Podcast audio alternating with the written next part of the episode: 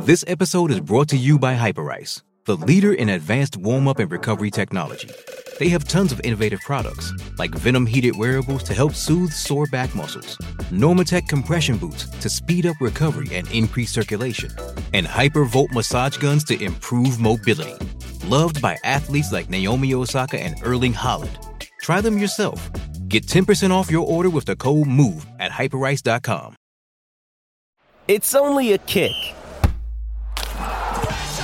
a jump, a block. It's only a serve.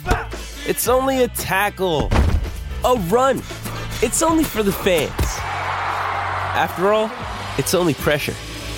You got this. Adidas.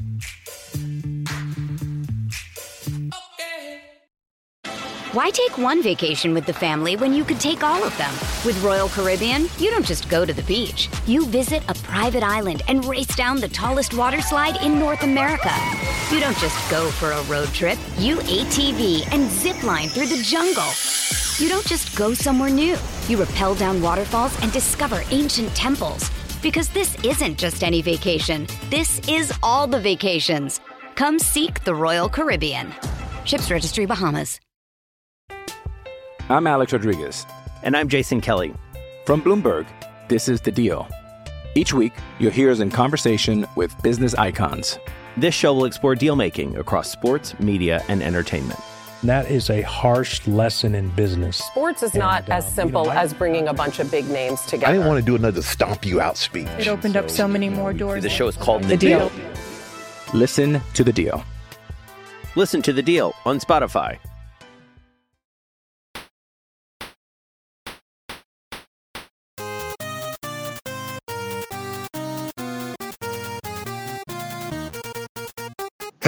Welcome to the OFD podcast. I'm your host, Joshua Vowles, site manager, emperor, supreme warlord, and defender of the faith over at onefootdown.com on the SB Nation Network. And joining, joining me once again, the explosion in the background, uh, the commissioner, Jude Seymour, and the chief inspector, Brendan McAlinden. Fellas, I just got to say, I have got to defend a tweet of mine from, from the other day. It's just been yeah. stupidly controversial. the Frisco Melt is the greatest fast food sandwich out there on the market. It absolutely is. It's the only reason to go to Steak and Shake. The only reason uh, that that place is- is still up is because of the Frisco Melt. It is fantastic, and I will not have any slander against it. Uh, we don't. Yeah, I haven't been to a Steak and Shake in, in years, so I've, I've never had it at Frisco Melt. Never. Jesus, not I just from, shit myself, not from not Ever. from Steak and Shake. dude. I if I could let out like 50 sides in a row, I would find a steak and shake, Jude, and just instantly Frisco melt. I don't care about their shitty fries because they're shitty fries. There is only one thing to get off that menu, and that is the Frisco melt. Absolutely amazing. How many hours would you drive for a Frisco Melt? Because I'm going to have to decide whether or not the the Steak and Shake that's closest to me is is within that parameter. Well, the closest one to me is is 25 minutes to 30 minutes away. And that's if they're open. They, they had some staffing issues. So sometimes they just would not be open. So the next one was about 45 50 minutes away. But if I got if I got me a cankering, if I got me a big old hankering of of I got to have it, I would probably drive an hour and a half. Jeez. Wow. I'm not sure if there's anything. Not with these gas I, would mean eat. not with these gas prices, but I mean In this economy, pre This yeah, this guy economy. pre-Ukraine war for sure. Uh, all right. Good new, good news, Joshua. There is a Steak and Shake just above Scranton, Pennsylvania, that I could be there in about three and a half hours. oh, dude. So what you're gonna have to do is your next trip to South Bend, Jude. Let's Okay. just you you just you just need to put that on your itinerary. Next time you head to Notre Dame for anything, find yourself a steak and shake. There's one in South Bend, isn't there? If there's not, it's near. It's nearby. I've definitely eaten at that one. Yeah. So just make that a point the next time that you you get away from from Fort Drum there to get real human food at Steak and Shake, the Frisco Melt. Okay. It's a life changing Done and done. experience. It was listen. people say you shouldn't make fun of other people's fast food takes. And the reason why, listen, and they say the reason why is because you don't know what they've been through. Like what Yeah. that food, what that food has been there, has been for them in their time of need. And I, it's kind of, it's a joke, but it's actually, you know, it's funny, but it's also fucking pretty goddamn true. You don't know what somebody was struggling through, and just like five Chilitos when they used to have Chilitos at Taco Bell would just seal the deal for you. You know, you don't know. You don't know what you know what the hell they were dealing with. But the Frisco Melt Steak and Shake was it was the last stop out of Fort Wayne back to Hicksville when you're coming. And they were open, you know, 24 hours when you're coming back home from uh from a night out. It's and so the Frisco Melt. My memories of is 3 a.m. Uh, and having it down before I basically leave the parking lot, like ripped out and down the gullet uh, before you get out. But I mean, many a nights that was the that was the thing you needed so you could sign off and go home. Just saying. Oh man. So there, there's a lot of things going on in the Notre Dame universe. I think we're going to touch on a few of those things tonight. That, and they're not going to be steak and shake related, unfortunately. I could I could sit here and talk steak and shake all night. I could also tell you about my other controversial tweet that the KFC chicken sandwich is the superior between of them all, including Popeyes and Chick-fil-A. If you want to we can wax poetic about that for a bit. But I believe there's probably other things more pressing that our listeners would rather hear, unfortunately. Um, so let's get to it. Look, I got no reviews tonight, but please get on over to Apple Podcasts, leave a rating, leave a review. Any review that you leave, we will read on the next OFD podcast. These ratings and reviews mean a lot to us. Uh, helps the reviews help you become part of the show, and the ratings, you know, prop us up in the in the black market, uh, the the skittish world of Apple, uh, which is uh, always a good thing. What kind of uh, what kind of ratings are we looking for, Brendan? Uh, we're looking for those earned Jeremiah Owusu five stars. Absolutely, and just God's blessings and grace be uh, on the Yeah, Cor- wow. Family after uh, after the loss of his brother in a fire that is, I have no words. That's just it's absolutely terrible. Uh, so hopefully, um, hopefully they're going to be able to find some peace with that because that's just that's an awful tragedy. And Jeremiah was in uh, Ghana at the time. Oh Jesus! It's it's it's tough. That's a that's a that's that's tough. I, I didn't realize he had his his brother was playing. Uh, excuse me, uh, football. So the whole the whole thing's just. I mean, that's just a um, that was a hard read. You know what I mean? So anyway, So- so, Somebody was out to arre- their family. somebody was just arrested in connection with the fire too. They're treating it as a possible homicide. Right, right. We're good. Yeah. Wow.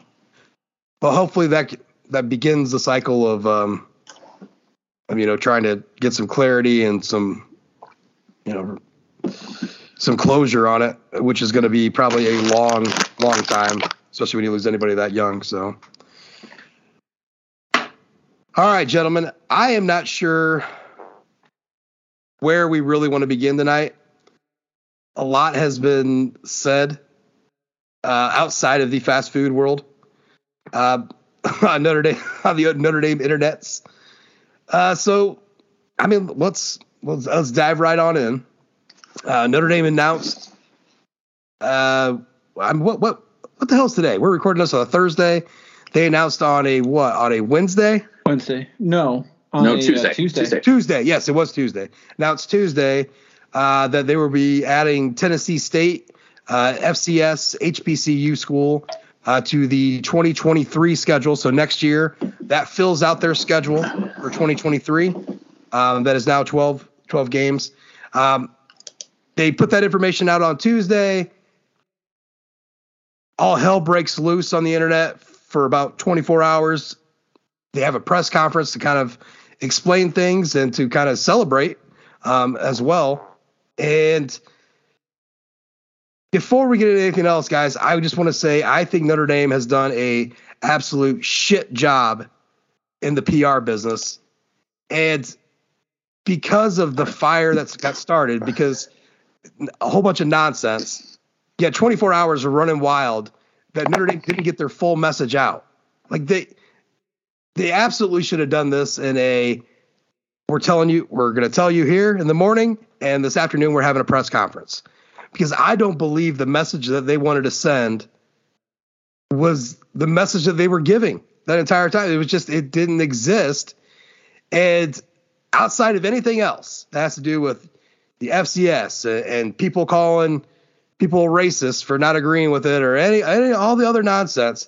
I just felt like if Notre Dame was doing this, they're doing this for a reason. They explained it in the press conference, but they let an entire 24 hour news cycle go by without really setting out their agenda. And that's just stupid. It's 2022. It's not 1981. Like that that needed to be clarified in this day and age. Like the actual information needs to be put forth, the message needs to be put out. Anywhere else would do, would do this in a in a modern way, and this was just done so so clunky that it, it absolutely makes sense that there are so many people out there that are arguing non points. Thoughts?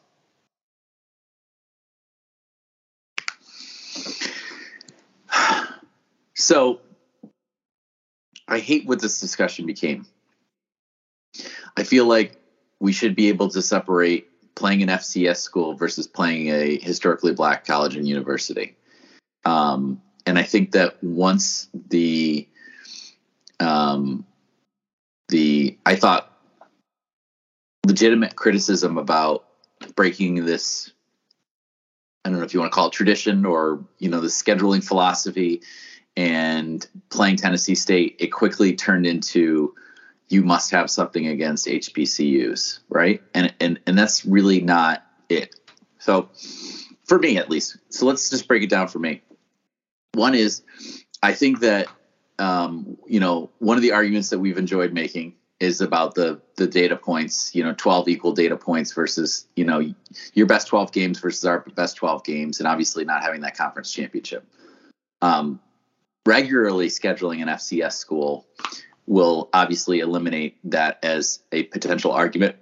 I'm not sure that argument ever really meant much to anybody outside the, the Notre Dame fan base. So I'm not sure that I put a lot of weight on that.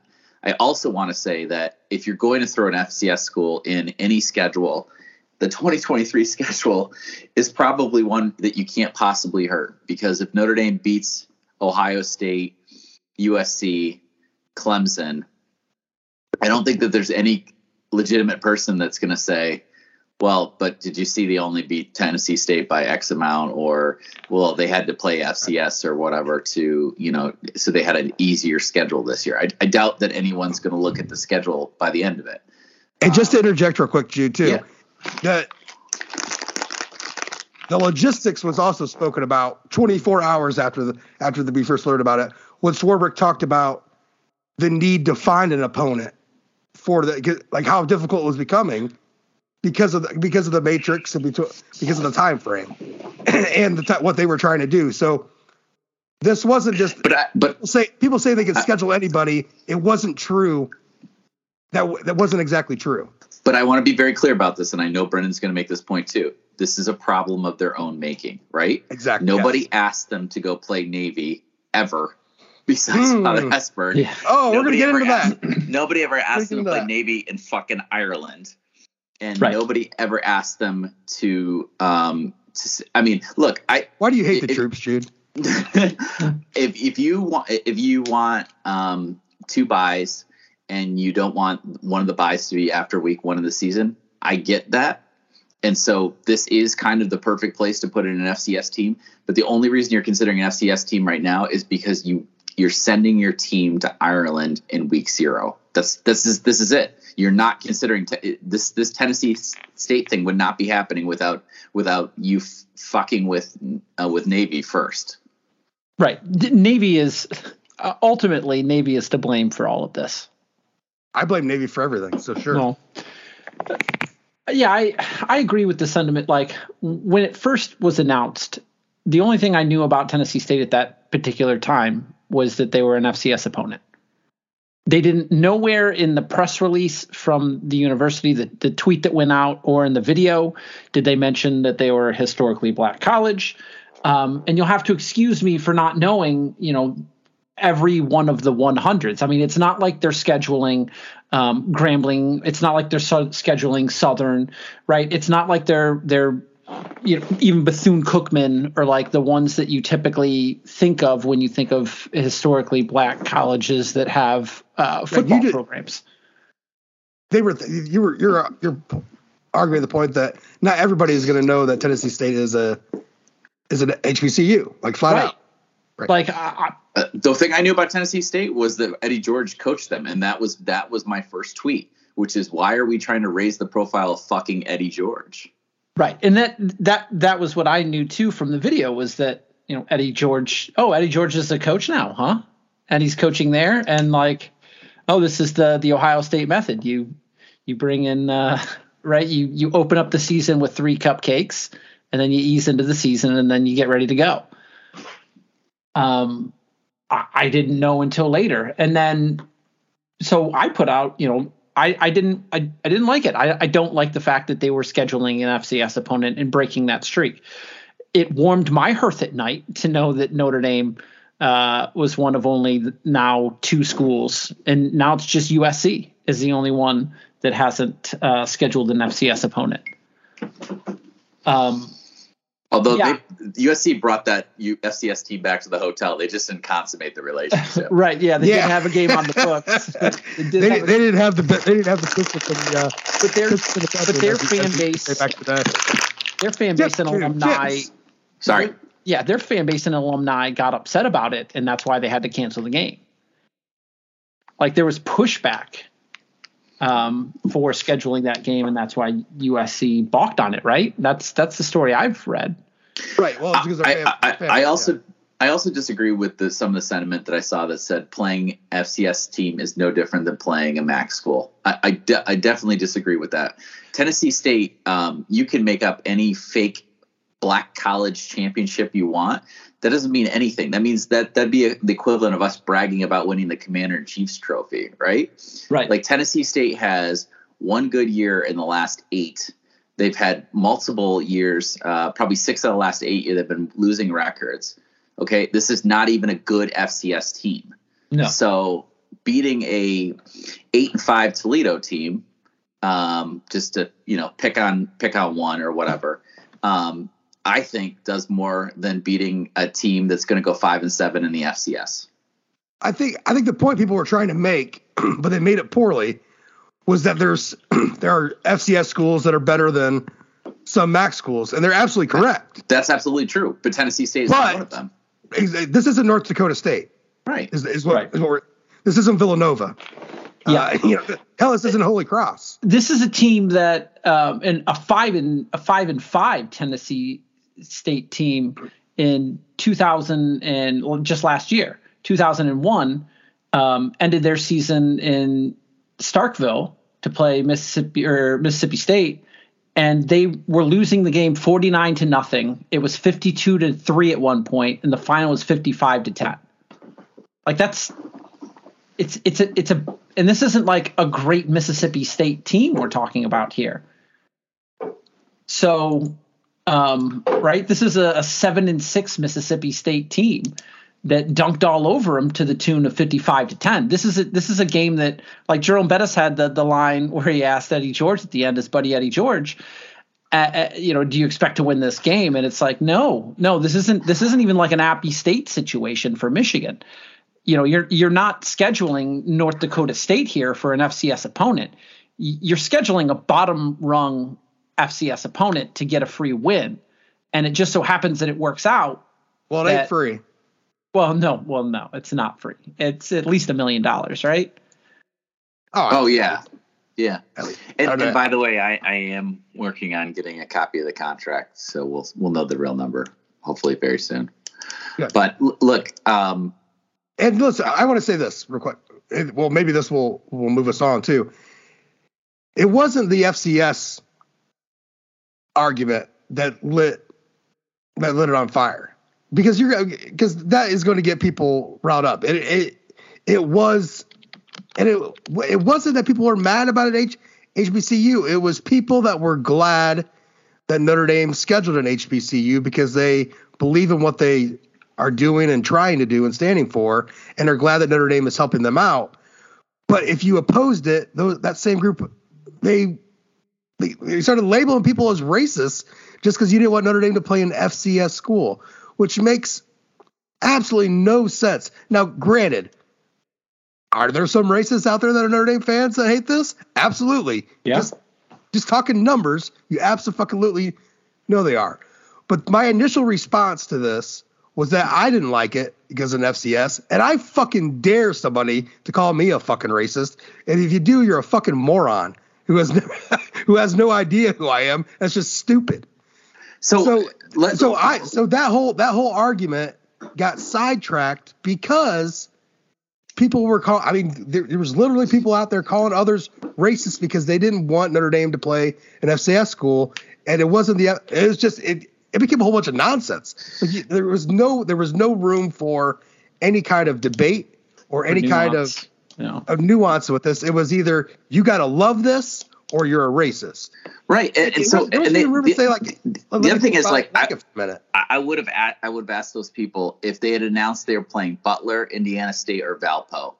Would your reaction been the same? Would you have been like, "Great, I'm so glad they're breaking um, the seal on the FCS to get us get an Indiana school some more visibility"? No. No, Right. Of course not, right? And so now it's about the HBCU thing, right? Notre Dame is lit, helping this HBCU get some attention that it wouldn't otherwise get. And you know what? It's going to work for a Saturday in September in 2023.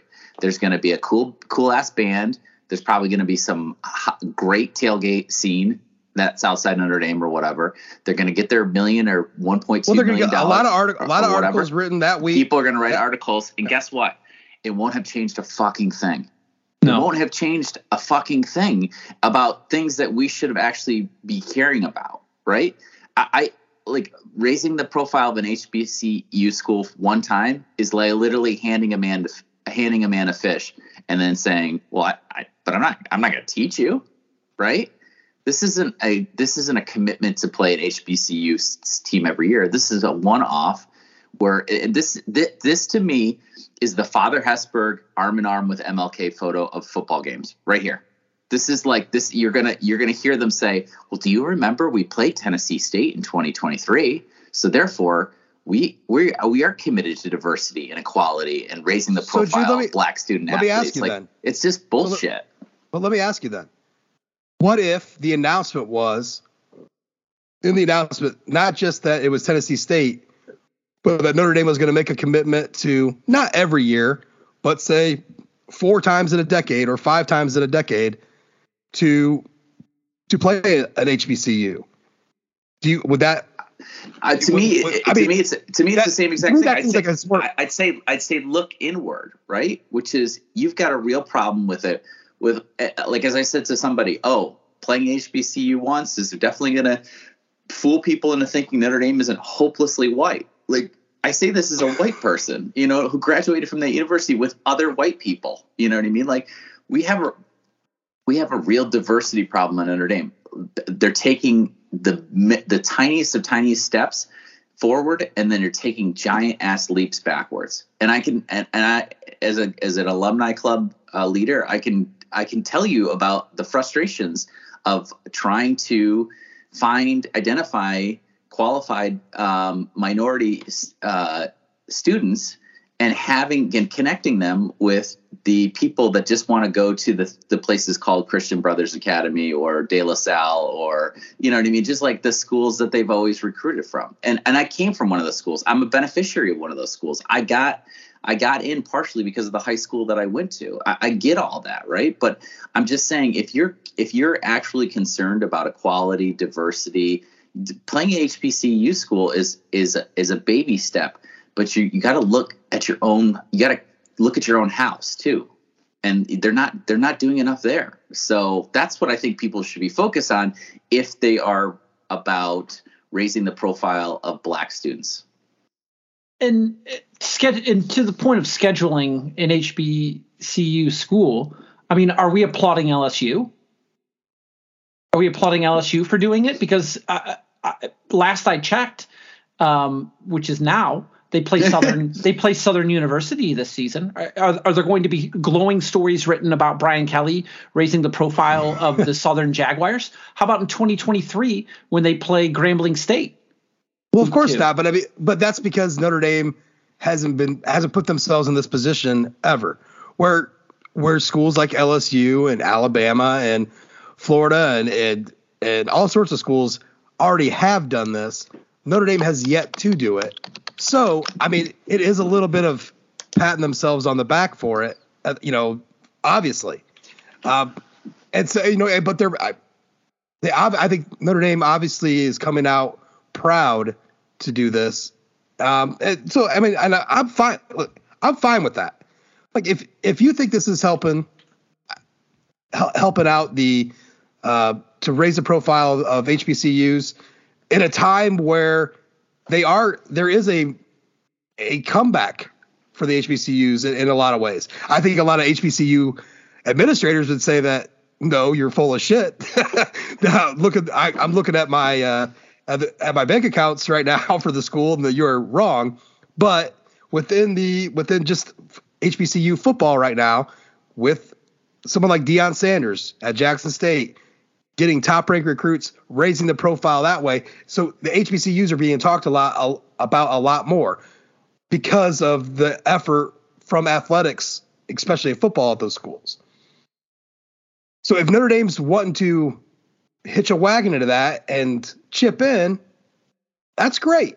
I I, mean, I honestly think that's that's that is a good thing. I have no problem with that. I do have, like I said, I do have a big problem with people that are upset that people don't want Notre, you know people don't want Notre Dame to go dip down to the FCS, and that doesn't mean that they're racist. Doesn't mean they're bad people.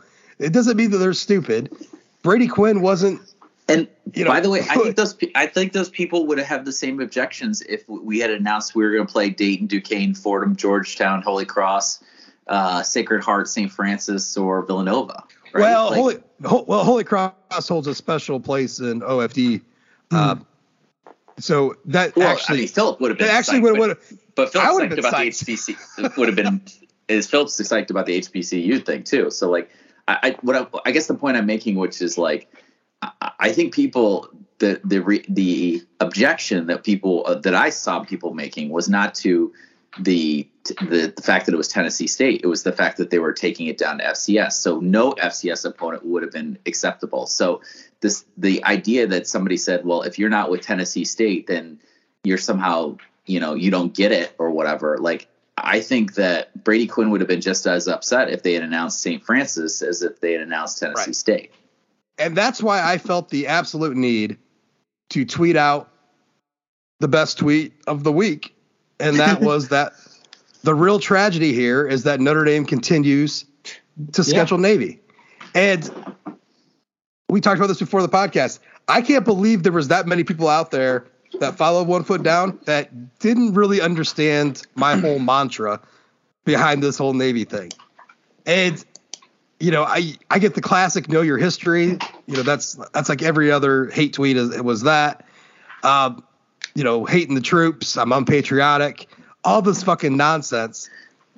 It, I feel like got, the people that say like, know your history, 99 don't know it. Five don't know. Of those people not only don't know it, but they know less than we do about this. They've looked into it less than we have. It, I, right. I, the, the, the, fact I that I know the history is a, is a, one of the main reasons why I'm so continued uh, opposed to this doing this annually. I think so we, as a podcast, I think we can all say unequivocally well, let me pose it to you because I don't want to speak for you. I personally am more offended that Notre Dame plays Navy every year than the fact that they scheduled an FCS opponent. Oh, I would yes. def- I, I, would definitely take yes. Tennessee State on this schedule if it meant getting rid of Navy every year. Absolutely, I'd, I'd make that trade absolutely hundred times. I, I, would make that trade hundred out of hundred times. Absolutely, I, I would. replace that, Navy. That question was actually yeah. That, I think that question was posed on a message board somewhere. Uh, but you're absolutely right. I would take the tra- trade off in a heartbeat. Would, Navy is such a problem on the schedule, and it, listen, and it has nothing to do with injuries. Nothing.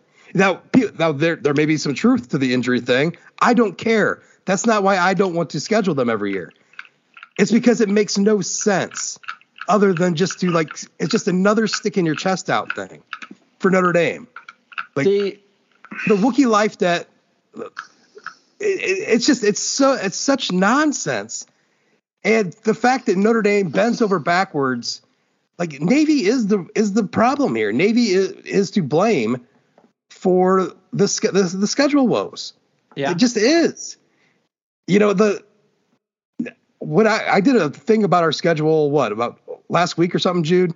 Yeah. Talk about you know looking at the next decade, and I called it you know our our out of conference schedule opponents, and I called our conference was our you know five to six you know our, our basically our average five ACC opponents. Stanford, USC, and Navy. That's eight. That's what an SEC conference schedule is. Eight games. Notre Dame's conference is that five ACC, Navy, Stanford, USC. It's that Navy conference game that has become problematic. Oh. The away game is always, and they want to make it a big thing. But my, the only thing I want is for Notre Dame to win football games and to win a national championship. And the Navy game means less, it does more damage it, than, than play. You could you could listen. You could have a regular practice week for Tennessee State. Yep. You cannot have a regular practice week for Navy. And you it have to do everything. You you have to do off season too, because um, you know we heard from from a former player that there's sometimes two or more weeks given to implementing the defense that they need to have in order to play Navy that season. So I'm I'm going to read this. It's from I'm going to it's from it, this is from a former Notre Dame football player. I'm not going to say who, but I, I'm going to read this word for word. As a player, it was fun playing Navy, and there is a ton of cool traditions, special uniforms, seeing the alma mater with each other, etc. Out of any team we play, they always talk the most shit, ironically, which makes the games even more fun. However, I do agree with most of the points made against playing them that Jude made, obviously. yeah. yeah, yeah. Playing Navy, playing Navy makes the defense practice a particular scheme that is useless other than against triple option teams. So in that sense, it is a wasted week, sometimes two or even more weeks because they start implementing that defense even in fall camp. This is a game where some key player on the ND defense always gets hurt due to the excessive chop blocking by the Navy O line.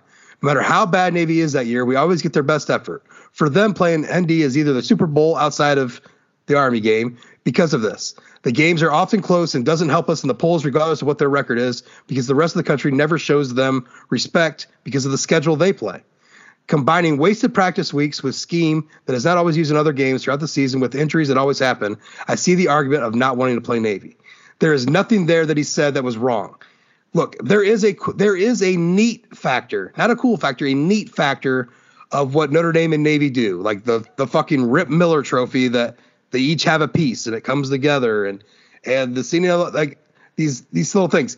For some reason, it's what Matt Fortuna thinks was the greatest thing about coming out of 2020 and having a real football season was this game. It's which is just absurd. But the points about the the amount of time you have to spend on this team. It's you're trying to win a national championship. If every if you're bitching about Brian Kelly not not calling up a recruit on the phone at 11 o'clock at night for 15 minutes, then you should be bitching about them wasting two weeks of practice time on a t- on, on a nothingness you should be bitching about beating a, a really good Navy team, a ranked Navy team, by like 35 fucking points and getting moved down in the rankings. They moved down a slot that, that week. In, yeah. In, 52 20. 52 to 20 they beat them. Jesus Christ. It is no one cares. No one outside of Notre Dame gives a fuck about Navy until Navy Army at the end of the season. I'm sorry, that is just that is the outside world and how they look at it. And you may say, "Well, I don't care what they said. It's I think it's cool. It's for Notre Dame." That's fine. Then you can't bitch about all the other stuff that goes with winning a national championship. You just, you're not allowed to. If you want Notre Dame to win a national championship, and it, it, all that you have got, they've got to have. Look, Brian Kelly wasn't wasn't wrong, right? hundred percent when he says Notre Dame and him were. I mean, maybe he, Notre Dame doesn't put all the right play, pieces in place to win a to win a national championship easier. They make it difficult on themselves. Now, maybe we all like to use that as like a a, a badge of honor, but it's it, it's one of those things that you can't overlook either. I mean, it's just this is a, it's an impediment. Playing Navy is an impediment, and now I like the injury stuff. I've I just I don't care about. Like I, I do, but I'm not. I'm never using that as a reason. It is the reason that this game does not matter to anyone outside of the Notre Dame bubble. It surely as shit doesn't matter to to to pollsters, and it sure as shit just doesn't matter to the nation. That's that's the point I made to to Nick, uh, or before Nick jumped in, which was beating Navy, an 11 and two Navy team in 2015, did nothing for you. It did absolutely nothing for you, and and to say nothing of the fact that if you beat a three and eight Navy team, uh, uh, you did nothing. You just treaded except, water for a week. Except that three and eight Navy team might be like a, a ten point win, right? Because the you know because you could get behind schedule because of the way the option works, and yeah. now it looks even it looks even worse because you just won by ten points against a three and eight Navy team. I I, I mean I, I I I'm convinced, and I think maybe Josh you you you propose this. I'm convinced that once every four years, let every graduating class play Navy one time. I think that's great. I think that we should. That's how we should keep this quote unquote tradition alive. But playing them every year is is nonsense. They they they beat a six and six Navy team by seven points in 2017. Hmm. Yep. I, I just I don't I don't get it. And it's just it's a it is a week that I just don't I don't care about. Like it I mean honestly, call calling a Notre Dame fan that doesn't want to play that is sick and tired of having Navy on the schedule un, unpatriotic is just the most bizarre way to show your patriotism is to beat up your former your future leaders of your military. what kind of patriotism is that? Do you think so? It kind of got me thinking too, where nobody cares about the Navy game outside of the Notre Dame bubble. Um, is a similar thing going to happen with this? Like after the sort of initial, I guess, glow of of you know the rollout and the press conference and everything in 2023 nobody outside of the Notre Dame fandom is going to give a damn about this game against Tennessee State. Tennessee State's going to love it because they're going to get a, a, a, payday and it's going to help their university, um, you know, get on national TV and well, maybe not, or probably maybe on Peacock. Um, but but then after that, like America's not going to care, right? Nobody's tuning in. Nobody's tuning in to watch that game because other schools have already played HBCU. They played FCS opponents. Like I said, LSU. For years. Yeah. Uh, and, and, and, and, Brendan, you're absolutely right. This game was born for Peacock. This game was literally. There's no way they put it on Peacock, though. There's, there's no. There is no way that they do it. I guarantee they have they have a, a, a similarly awful game the next week against my Central Michigan Chippewas. Fire which, up, which will be which will be the game of Notre Dame is not going to to beat their chests about playing an HBCU. It's the home opener. The, yeah, they're not going to put the home opener on. Uh, uh, they put the home opener this year on Peacock. Yeah, assholes. Touche, touche, touche. But that was a Mac. Listen, they're not going to do. They're not going to do all this, this PR, this delayed PR, to put it on Peacock. That is a bad look. That is a terrible look. And that's they, NBC smarter though, right? No, that's even if it is that. That's going to be uh, Notre Dame's going to trump NBC on that one. They're going. They're just not going to allow it. They're not going to allow it. And NBC. Right. I'm I'm willing to make a friendly wager on this because I'm oh. I'm convinced that this is this is a USA Peacock Fighting nope. Irish TV. This is going to be this is this is going to be NBC. NBC, guarantee it. I don't know. They, is Eddie Robinson still alive? Because they'll put him in the booth if so. You know, NBC was the one that did the Eddie Robinson Classic for years too. Southern and Grambling. They were the ones that had the well the broadcast. Bayou Brawl. Broadcast we did. Forever. They did broadcast the Notre Dame Kansas game, which was also an Eddie Robinson uh, dealio. I don't remember what yeah, they Eddie called Robinson's that. got a lot of classics. Yeah. No, this is definitely going to be an NBC game. They're not. They're not going to put this. That, that's such a terrible look to like put yourself out like this, and you know, with the press conference and all that stuff, and saying how important it is, and then put it on Peacock. There's no way that they do that. There's none. But this is okay. just for Notre Dame fans to, I guess, justify and feel good about scheduling an FCS opponent. I think if we're going to be, um, I think you could have done this with a Catholic university, by the way.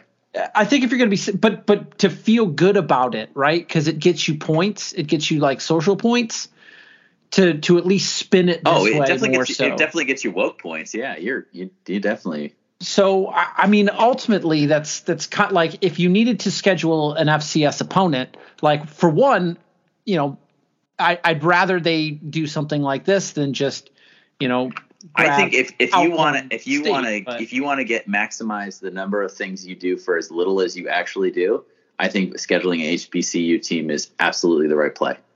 No, nowhere, yes. nowhere, yes. where else are you going to get so much positive publicity for literally doing um, something for for one Saturday? Yeah, it's this, not the positive play doesn't come this, from. It's not. Go, it's not going to change anything about Tennessee State or HBCUs or anything. It's not. Oh, now that Notre Dame played them, like like as you, we have now mentioned three times on this podcast, we are not the first university to play HBCUs. We're not breaking the segregation barrier here. We're not saying Notre Dame says it's okay, and therefore Alabama can now schedule them. Like everyone's been doing this, and it Mississippi State, yeah, Mississippi State played them last year. Thing. Yeah. Doesn't have to change the damn thing. They're just another school that gets a pay payday from us. It's a buy game. So, so I want to bring this up because I think that I think that ultimately, ultimately, this is the more the more important point because it deals with the most important thing. I think what what Brady Quinn was trying to say, I think makes sense, and I think people that are upset that Notre Dame is dipping into the FCS pool because of the the whole problems with data points, and all that makes sense in 2023. However, I think all of this, every single bit of it, is a moot point because once they finally do expand the playoff, which is going to happen, it's not not going to happen. It just didn't happen as quickly as we thought. None of the shit's going to matter. You know, they're going to have the expanded playoff is right up Notre Dame's alley.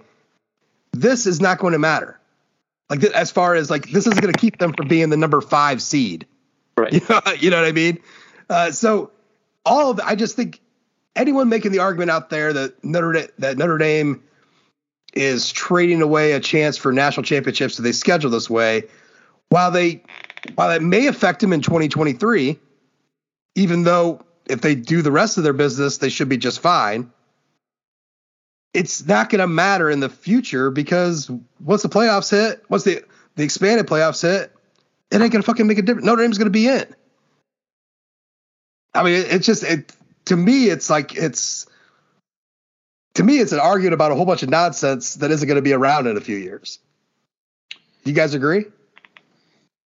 As um, far as far as far as the data points go and the what wins you have, it may it may affect. I, but we but we already yeah. I mean, I think if it stays the same, I don't think I'll be where they want it. Notre Dame could be 12 and 0 and still only be a five seed if they get that plan. Now that plan is probably getting scrapped, but you know, just putting that out there. So last year's schedule, it certainly would not have been advantageous to have this on there.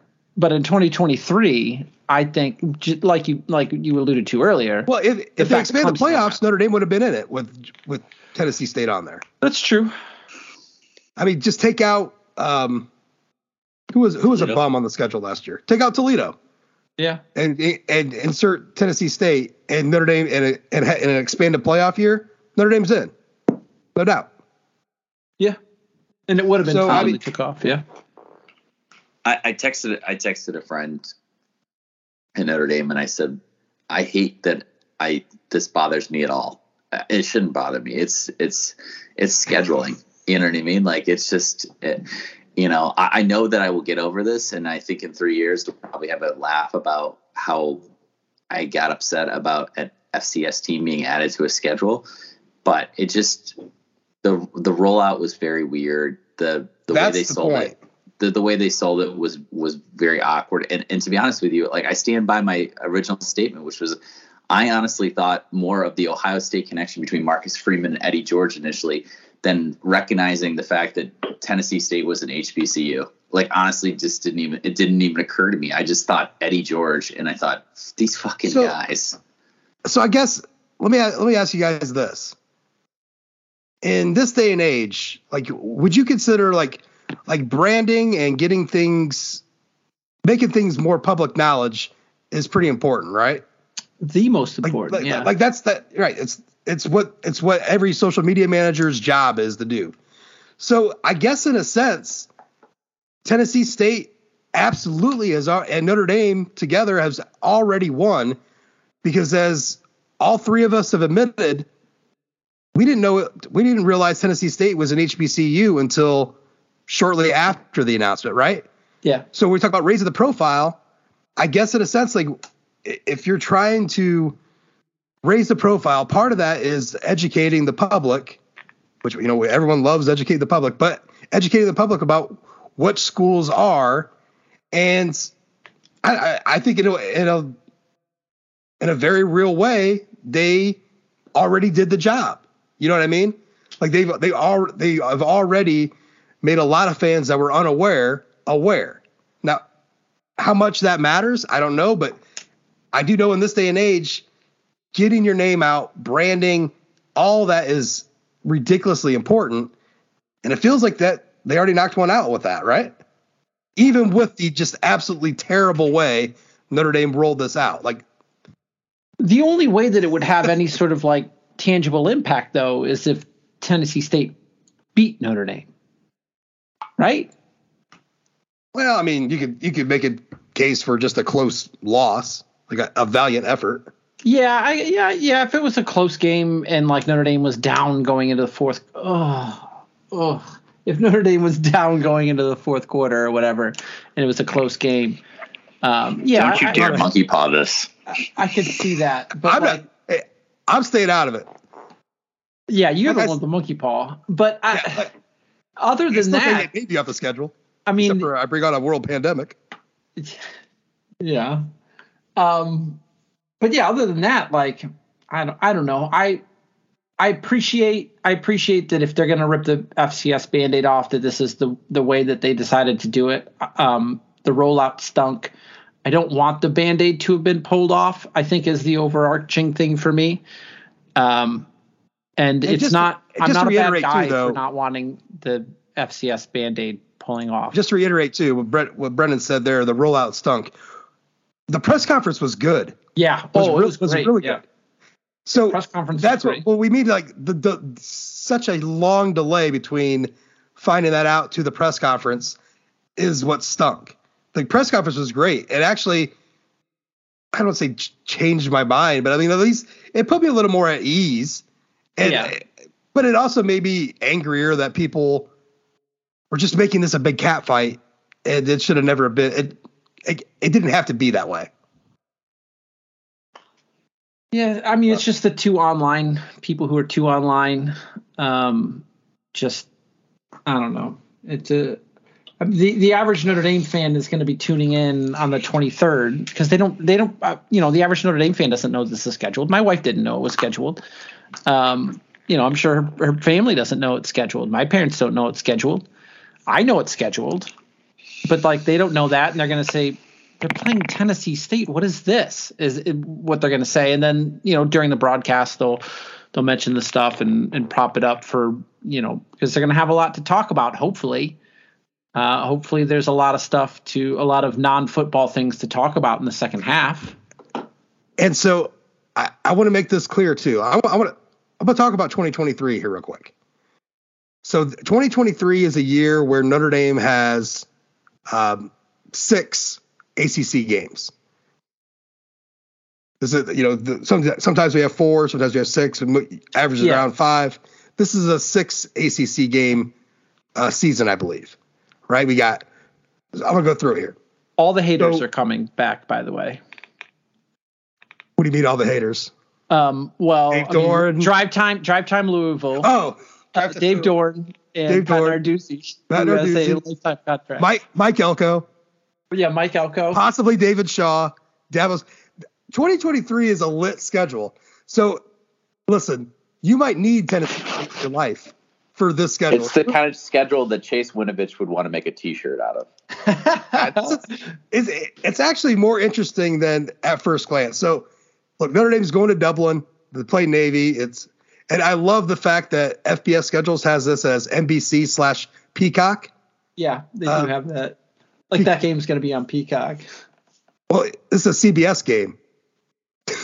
Oh yeah, that's right. It is a CBS game because it's the the Navy game. Yeah. ESPN. So someone someone write a note to FBS and let them uh, schedules and let them know that. Uh, then you come home, you got you got your Tennessee State game, and then two weeks later, because you need a bye week after Tennessee State to take on Brendan McAlinden's Central Michigan Fighting Chippewas. I think, I think they're going to slide one of those ACC opponents in there. Yeah, I, I, I, think you're probably right. Yeah, because there, there's what four TBA, yeah, four TBAs on there. So you got Central Michigan. You uh, to end uh, uh, September. You got Ohio State in Notre Dame Stadium. You got USC in Notre Dame Stadium. You have Wake Forest in Notre Dame Stadium. You go to Clemson. You go to Stanford. You go to Duke. You go to Louisville. You go to NC State, and you have Pitt at home. So we already know Stanford's going to be the the last game of the season. And that was my other great tweet putting out there. Let's talk about the schedule. Let's stop fucking scheduling the season to end in California every year. It is unnecessary. But this is a fun. This is a fun schedule, and it's because of what what Brendan said. Maybe we're getting too comfortable with the ACC. I don't know, but there is a lot of villains, yeah, enemies on this schedule. I mean, Navy, for as much as I hate playing them, at least I could bitch about it all week long, right? This is a all off season long. All off season long. It's a villainous game. Central, it is Eastern Michigan's fucking biggest rival. Fuck Central. Uh, so I'm gonna have Brendan and I are gonna have some skin in that game. Uh, obviously, he's not gonna be say he's not gonna be betting that Central Michigan wins. Uh, but hopefully Notre Dame beats them up enough where it makes things easier them. for Eastern yeah. in the year. Uh, the Ohio State game that's huge. I mean, I is I it'll be the biggest. it'll be the biggest. Uh, I will. I will say this. It will be the biggest game played at Notre Dame Stadium with fans in attendance since the Georgia game. How scared are you though that here comes another red team uh, to Notre Dame Stadium? Uh, I think I think Notre Dame fans probably have learned their lesson. No, yeah, it's their bank accounts, and they'll have no uh, problem dishing it out, letting uh, their state neighbors. It's going to be an invasion. You thought Cincinnati was bad. It's going to get. It's going to be even worse because nothing's going to change. No, I think no the fan- university will have learned from Cincinnati, right? They had. How, how are they going to stop? How are they going to stop it? Wait, once tickets go on general sale, it's they will not stop it. it. They cannot stop it. It and it will not be stopped. And now that's all streamlined, right, for the secondary market. Yeah, that's all. Right, it's all streamlined. It cannot be stopped. We are going to be in. It's going to look exactly like Cincinnati. It's going to look exactly like Georgia, exactly like Nebraska. Nebraska. When yeah. we play Ohio State, I fucking guarantee it. Ohio State loves coming into Indiana and taking over a stadium. They do it to Bloomington every year. Notre Dame isn't Bloomington, but the people selling tickets, they love it. They have no problem with us bitching about uh, the Georgia game because they were cashing three thousand dollars, uh, three thousand dollars cash for a ticket. What do they care? Uh, but so th- that's going to be a huge game. SC, maybe they, maybe they, maybe Lincoln Riley's got them humming a little bit Year two, by 2023. Yeah. That could be a big game. Uh, Wake Forest. Look, Wake Forest is tricky. Wake Forest is tricky. Um, God damn it, who's Wake Forest's head coach? Uh, Clawson. Clawson, yeah. Yeah, yeah. That's that's, a, that's another well, that's another mini anymore. villain. Yeah, it's another mini villain. Dabo Swinney and Clemson. Who's their Who's their offensive coordinator? Wakes. Ugh. Michael uh, Chip Long, right? No, that's Georgia. No, Tech. that's Georgia, Georgia Tech. Tech. Yeah. And Del Alexander's new home. That would be the that would if they had Georgia Tech on the schedule, it would complete the uh, the villainous ACC schedule. Well, I mean, look, there's no Miami or Florida State on this. and at the same at the same time, I'm just like, I'm. This is a nice lineup of ACC schools in my mind, just based off of the fun that we have on podcasts talking about these schools and these And it's coaches. So Warren these- Ruggiero. Warren Ruggiero. But I mean, Clawson basically runs the offense, right? Because it's the Yes. claw offense yeah, the claw offense. with slow mesh points and slow developing run plays that drive you nuts. I mean, you just don't walk into Wallace Wade Stadium against the Mike Elko defense and, and put up 45 points with a seasoned Tyler Buchner at quarterback. You just don't do it. Uh, uh, it's just there's I to me this schedule looks fun, right? I mean, Just, but not at the start. Like this is one of those ones where It's the first three roll. weeks of the season were basically just what does the Navy outcome mean for the Ohio State game? What does the Tennessee State game mean for the Ohio State game? What is Central? we get to read that article for three straight weeks leading into the Ohio State game. What So is which- each one of yeah, these? which one of these four, the four TBAs are Duke, Louisville, NC State, and Pitt. Which one of those are? It's got to be an away game. It says it's not going to be Pitt. It's not going to be Pitt. Pitt will be in So it's November. either it's either Duke, Louisville, or NC State. Which one of those three do we slide in between Tennessee State and Central? Pitt probably is senior day, right? Because they need to have senior day scheduled. So Pitt's Yeah, and they're just they're not going to put that many home games all up front. Yeah. So Pitt will be senior day. Um, my guess is that it's probably Duke. And they put the bye week uh, before USC. So um, they'll the, the game after Ohio State will be Duke. And then they'll have a bye week, then USC, then probably, you know, NC State or Louisville. Oh. And then um, they'll have a bye week after Clemson. Why take one vacation with the family when you could take all of them? With Royal Caribbean, you don't just go to the beach. You visit a private island and race down the tallest water slide in North America. You don't just go for a road trip. You ATV and zip line through the jungle. You don't just go somewhere new. You rappel down waterfalls and discover ancient temples. Because this isn't just any vacation. This is all the vacations. Come seek the Royal Caribbean. Ships Registry Bahamas. I'm Alex Rodriguez. And I'm Jason Kelly. From Bloomberg, this is The Deal. Each week, you'll hear us in conversation with business icons. This show will explore deal making across sports, media, and entertainment. That is a harsh lesson in business. Sports is not And, uh, as you simple know, I- as bringing a bunch of big names together. I didn't want to do another stomp you out speech. It opened up so many more doors. The show is called The, The deal. Deal.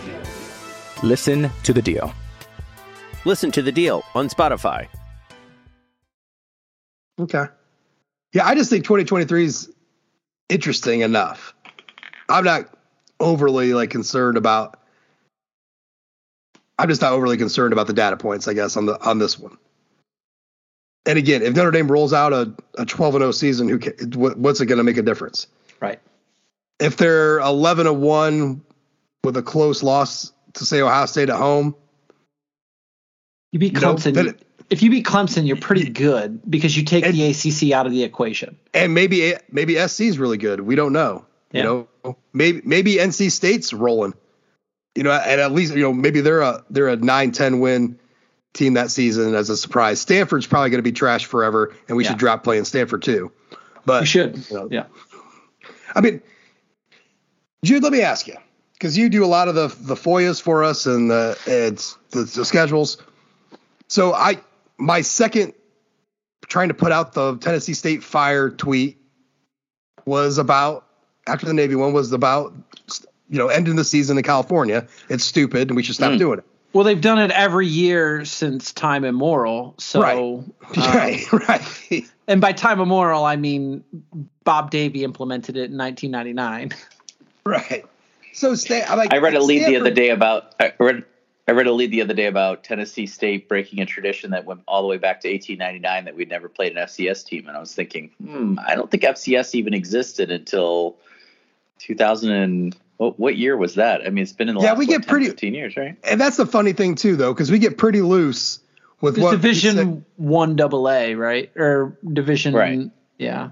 we get pretty loose when we say never play because you know Iowa pre-flights on there. Uh, Chicago Dentist School was somebody on there. Ju- was it high school? Somebody jumped in Jude's uh, Jude's assessment of it. Iowa pre-flight was the number one team in the nation or something. Number two team yeah, in the no, nation. Iowa, pre- Iowa pre-flight was legit. The uh, the other ones they like were.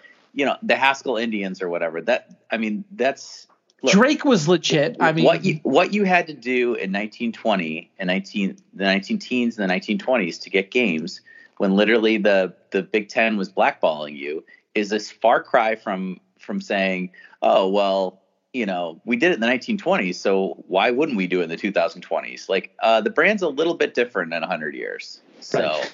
I did not find that argument persuasive because we no, played Haskell 10, 100 years ago. That Therefore, Tennessee State isn't breaking any tradition. But what I'm saying is, though, the usage of the word never, right. I think, gets used loosely. Yeah. Is all is all I'm saying. Like yeah. you can't you can't say that with a straight face when you know what the schedule looks like from night from 1899 to through 1925. Yeah. I mean, just come on, it's it, and it's fine, you know. But yeah, but but the problem is Notre Dame propped that up more than the fans did. Notre Dame propped themselves up as the as a team that never played, you know, Division One, Two A or FCS, whatever they want to call it. They're the ones that prop that up because that's a selling point for for you as an independent team. So to think that people are after all this years of indoctrination are just going to flip because you say so is pretty naive. You know, it just makes no sense. But Jude, my, my question to you was, I mean, first of all, Stanford doesn't have to be the end of the season. We can go out to Stanford. We can still go out to California. That's not, I'm not saying we don't go out to play California, but we can still go out to California in like I don't know October, like when they or September when they come to play us in South Bend. It's they don't have the the weakness of SC where they re, they re, absolutely refuse to play Notre Dame in November. Like, that's a Notre Dame thing. Notre Dame can make can make that happen. They can make the Stanford game not the last game of the season on the road on the uh, what is that on the odd years. Let Stanford hmm? finish their season with Cal, right? But, uh, so to my point was what what the fuck's what's the point of Stanford? Is it just to play in California? Yes. Why aren't we playing? Why aren't we playing UCLA then? Why aren't we playing Cal more often then?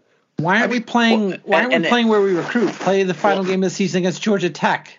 Well, the hmm? the other, I mean, the other thing that's funny, right? Or go play Houston. Is like you.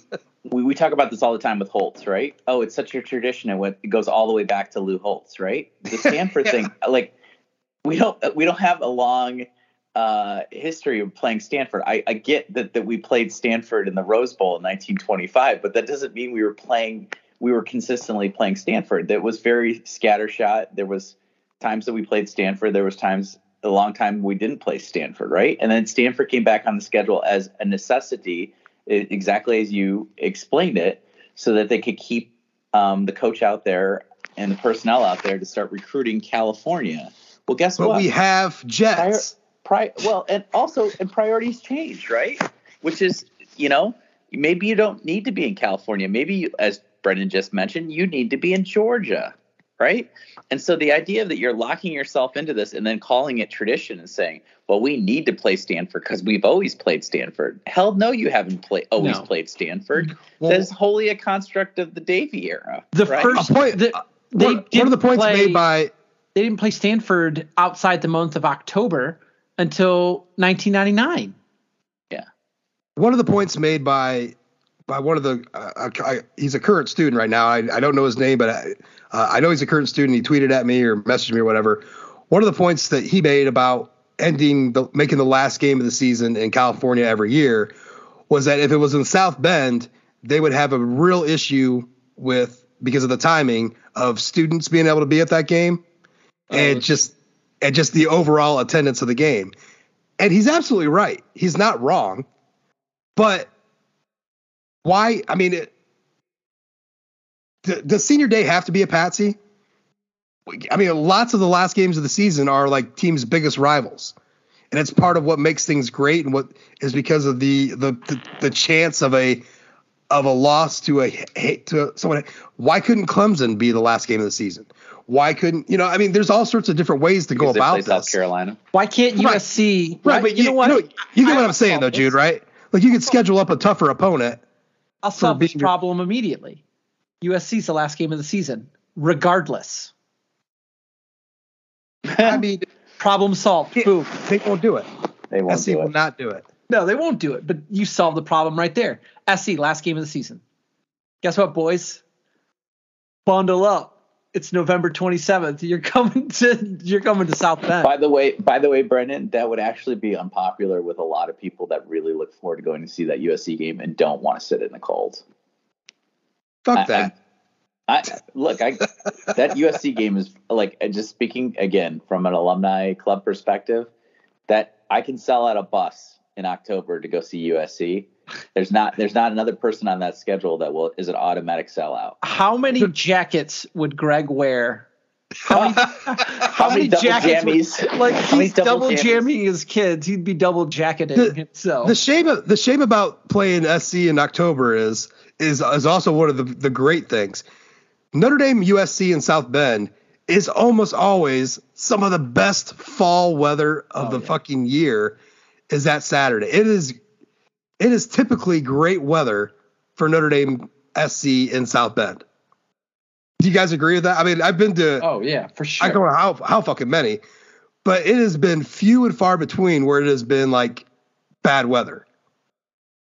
Like it is a lot of it's sunny, a lot of it is very fall like in nature. 2005 was a beautiful day. Um, oh, 2017 was a 70 degree day.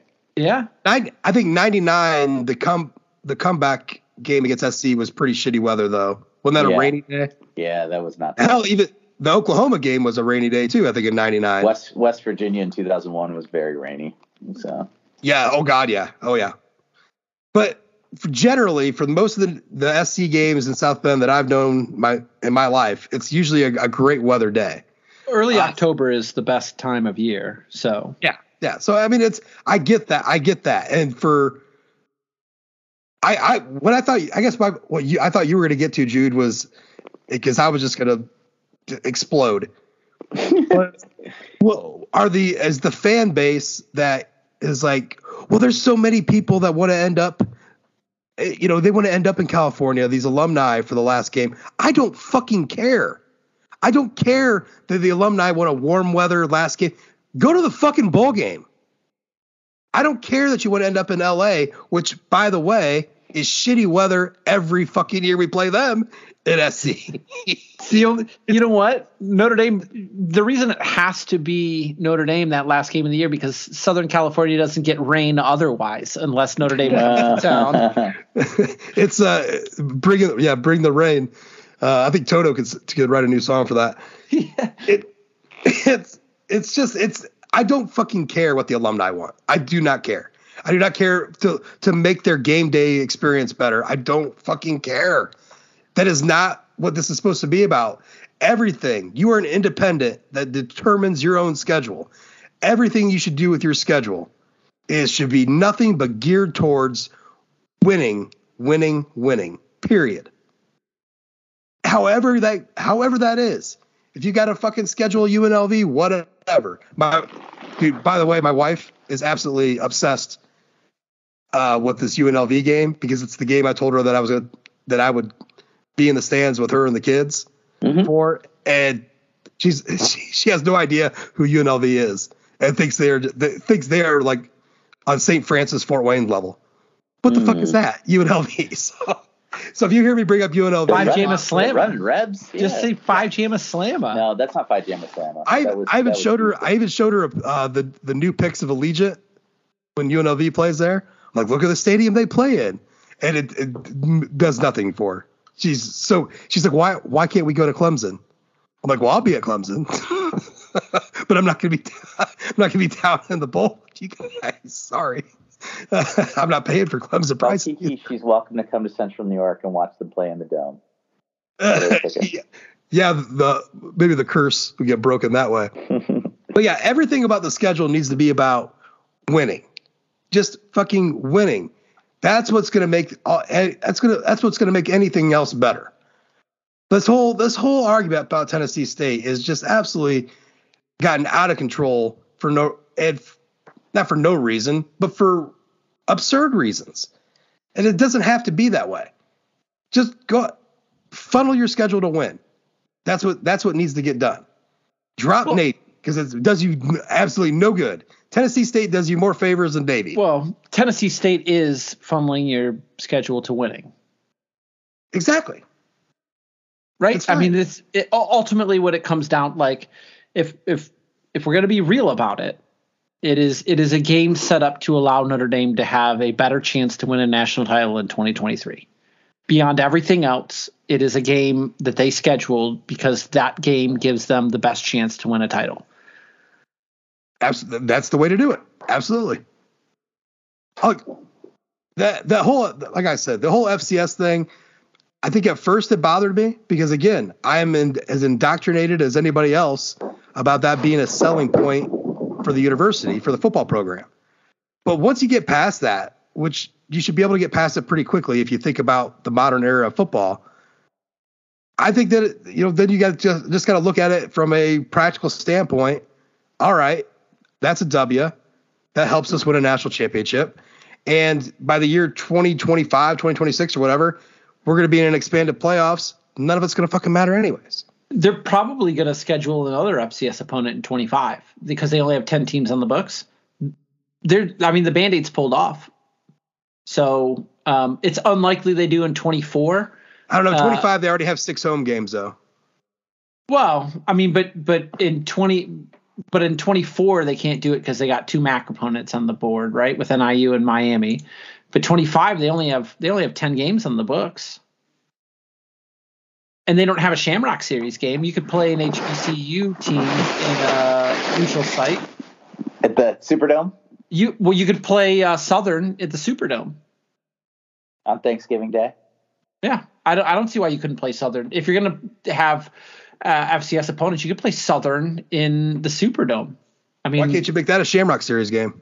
You absolutely would make it a Shamrock Series game because um, Southern's already, you know, what in Shreveport.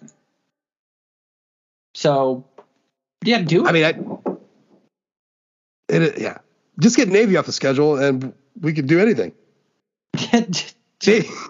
Navy is literally anchoring you down. It's sending you to the depths. Anchors down. Yeah. uh, but you know what? I think maybe we should let our friends at Homefield, homefieldapparel.com, maybe they should pick Notre Dame's schedule because they seem to do a pretty damn good job with their rollout of excellent vintage collegiate wear. And guess what, boys? There's refreshers on their way. They got refreshers coming up. I sent them the brick dick. Told him to put that on his shirt. yeah. Now, listening to that, that, listening to the Extra Points podcast, uh, I know that that's not something they can put together real quick. But why not? Maybe they already did. I, I mean, I was screaming about the brick brick dick to home field for uh, for at least a year now. And their so Easter it, collections it needs something. Yes, I, I'm hoping that's on the schedule. I don't I don't have the heart to email Connor yet and get told no, sorry, not this round because I just want to have that hope uh, that Eastern's on there because if they do, I'm just gonna explode. Uh, but uh, anyways, yeah. So we got a whole new round of refreshers. Uh, you know, Notre Dame just got theirs, their uh, basketball one that is absolutely stunning with the dunking, dunking leprechaun. It's, dude, if you have friends, like there's weddings coming up, right? Is it wedding season in the summer? Uh, yeah. yeah. Better not be the fall. Yeah, I mean, it's a great gift. Birthdays, you got, weddings. You got your brother uh, uh, understanding that, right, Brendan? I'm trying to. Um, because if it's in the fall, uh, not, especially not his his brother's not attending. Uh, yeah, or, he's, or he's attending with a with a good wi a solid Wi-Fi connection and a phone in his hand at all times. Yeah, if you think he's gonna get married on uh, September 3rd, he's uh he's shit out of luck. what you what you do is you show up in a in a fired up chip shirt if you have to absolutely be there, and that's it. No tux. You're just wearing a you're wearing a Central Michigan shirt to the wedding and uh, maybe they'll ask you to leave, and then you can go watch the games. but if you want the most comfortable gear out there, the coolest looks, and, and what is now becoming a very wide, very large selection of uh, of schools uh, for yourself or for friends, go on over to Homefield, homefieldapparel.com. Use the code one foot, save 15% off your first order. Um, just do it. Jude's happy with his stuff. Brendan's happy with his. I'm happy with mine. I love my collection of sh- shirts. My wife made comment about it the other day. Said it was my favorite thing I collected because I don't I don't collect anything. I'm not a big memorabilia person, but I do love a good shirt, and I got a lot a lot of nice ones. So, anyways, uh, let's move on, guys, because we could berate the schedule for until the 2027 season. I will jump in my Tesla X and drive around town and berate the schedule until the cows come home. Just don't make me drive six hours or spend six weeks on anything. No. So does Brian does Brian Kelly really think I mean what do you think goes on in his head when he spouts that out as like that makes him look smart for leaving Notre Dame? Like it's really a bad look for him. I'm not even sure why he's still doing this. He's still agreeing to this interview. Like I feel like he should have at least turned the corner on this, right? What what more is there to argue slash say about this? Well, he said the quiet. I mean, he needed the quiet part was said out loud. Yeah, but he didn't need that. That's no, a, that's no. a classic Brian Kelly misstep right there, right? It was a classic Brian. Like he it, should he should have said, Ralph, I love you, buddy, but there's really nothing more to say about Notre Dame that I didn't already say months ago when I made this decision, and I'm focused on the LSU spring game. Listen, when the first five passes in the hurricane didn't go so hot. this man didn't try and stop throwing. Hey, they cancel game. They cancel hurricane games in the SEC. Uh, not so much in the ACC, but in the SEC they do they do postpone those games. Yeah, so maybe Brian Kelly's games. feeling a little easier about that. Yeah, so he he had a, an interview with Ralph Russo uh, for the AP, in which he basically showed his ass. I don't understand how he comes out looking good. Does he? And it's a very short article. Like it's not very. No, it was not a whole lot of detail in there. Like he got the quotes, It was very festivus. and, and that's not against that's not against Ralph. I'm just saying that what I, I guess I was expecting when I opened it up to have a a a more like a bigger opus of Brian Kelly's side of the story, No. and it wasn't. I kind of expected this article to be written on December 23rd, which is uh, Festivus, because it was an airing of grievances that he didn't want to recruit, which is what he said. He said one he wanted to get into his Tesla X and drive around to areas close that um, you know Houston's only four hours away, that all of the recruits are in state, which was sort of the less miles, um, the less miles. Uh, you know model where you don't Jim leave Tre- the state. the Jim Tressel model. yeah, you just set up you set up shopper in your state, Yeah. and then you take the long drive. Um, you know, a little bit to to get some Houston. additional kids. Yeah, Houston in this case, but like. I, I, I, and then he talked about getting fat on Louisiana food, and he talked about that he didn't get the the uh, cafeteria that he wanted from Jack Swarbrick. Yeah, Well, he didn't get it as quickly. As I mean, he wanted. he he admitted that that was likely coming, but wasn't getting there for him fast enough. Which, look, Notre Dame moves at snail's pace. I understand. I do understand the uh, the the grievance there for sure. I, I did think it was funny that Swarbrick declined to comment in the story, which is which is good because it's like the the story is you don't need to keep it going, right? You don't need to keep giving oxygen to the story.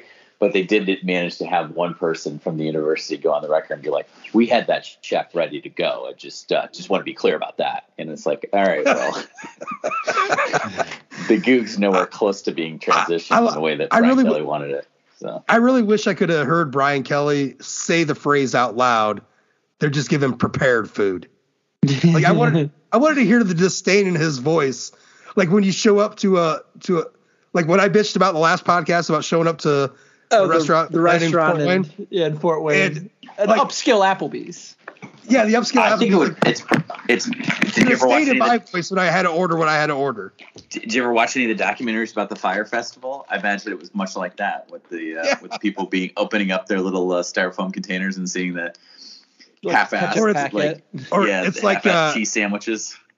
Oh, it's like from the newsroom when uh, Jim gets on the bus for the Romney campaign, and every day the lunch is nothing but turkey and cheese sandwiches. every day was a turkey and cheese sandwich uh, for the uh, for the reporter bus. But anyways, yeah, I just I want to hear. I, I would like to hear Brian Kelly's disdain in talking about the prepared food because it's funny, like how it's just funny how guys can go 180s, right? Like you, like you're the you're the the head of the program, you're the the most visible person of the program. Yeah, you're going out there, going out there and you're selling it, and then it boils down to you're making close to the same money, but you just want to get lazier and have better and eat better. So just say it. Like I went down to Louisiana for better food and and less they drive do, time. They do have better food, and he does have less drive time in this Tesla X. It's just, uh, it's just a, uh, it's just, it's to me, it just feels like all comedy. Like this, this something isn't adding up. You know, if if he was Urban Meyer, we'd be talking about, well, maybe he knocked up a secretary but you just know that's not the case here. So it just makes it that much funnier. Like just the way that uh, the way that, what he, what he says about his this whole thing about leaving is just really it's about the chef. it's uh I think the, the the juxtaposition that works out really well is um, Brian Kelly in this interview complains about having to travel for six weeks for recruiting.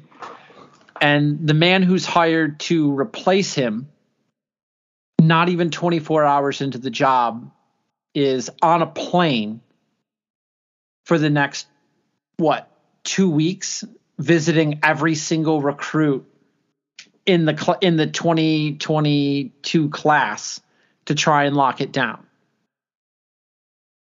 Like Brian Kelly's complaining about having to go out and do these things, and the guy they hired to replace him is doing the things that he didn't want to do. So when, th- then when he says, you know, uh, both I and the university, you know, I came to, you know, I I did everything that I could, and and they kind of reciprocated that. Like, yeah, I mean, there needed to be.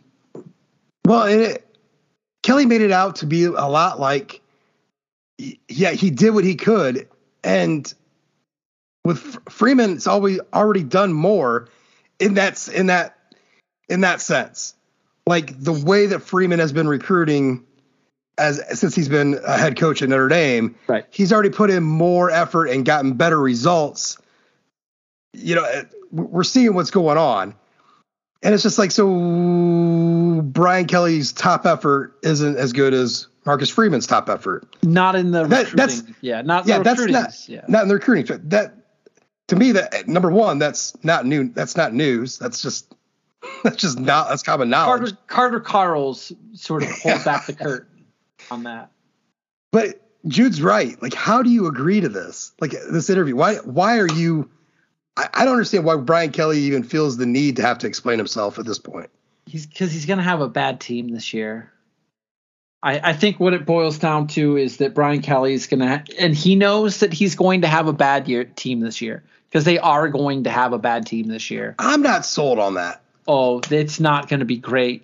It's they don't have the roster. A lot of guys left. Um, it is they are not going to be particularly good this year. Here is here is LSU's 2022 football schedule. Yeah. Uh, start out Florida State lost Superdome. That that Brian Kelly in Florida State. Yeah. Uh, then the Southern. Hey, propping up HBCU. Good job, LSU. Good job, Brian Kelly. Mississippi State, New Mexico, at Auburn. Good luck. Yeah. Uh, Tennessee, at Florida. Yeah. Ole Miss, Ole Miss. Yeah. Hey, then you get that bye week right before you welcome in Nick Saban to your state into your house. I'm telling you, this is a, a sub 500 team. You go to Arkansas. Uh, you get UAB Yeah, that's a win. And then Texas A&M. At Texas A&M. Yeah. I, I mean, they play UAB, UAB instead of the uh, instead of the SoCon. Uh, probably because they got Southern earlier in the season, but wow. Um, I mean, I see, I see, I see seven losses easy.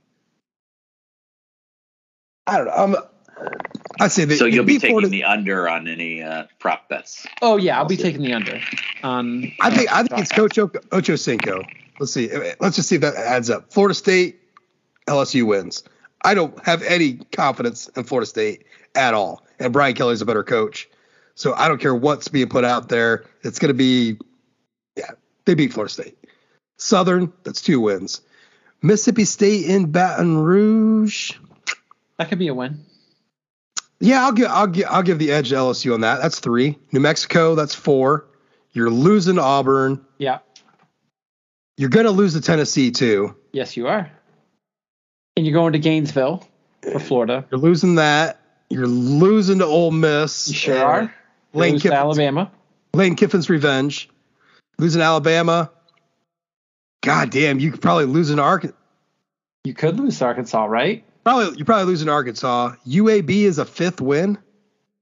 And then Texas A&M's lost number seven. At Kyle Field too. Yeah, that's the seven loss team, right? And and you're and you're taking Florida State off the, the bucket. I, I think he opens up with an L. Florida no, State, no, but no. You're giving way too much credit to Florida State. maybe I am. Way too much. Way too much. Way, way too much. yeah, that's a that's that's not going to be a good PR time for BK. I don't think.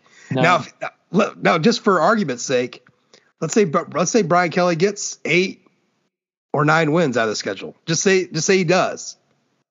That's fucking.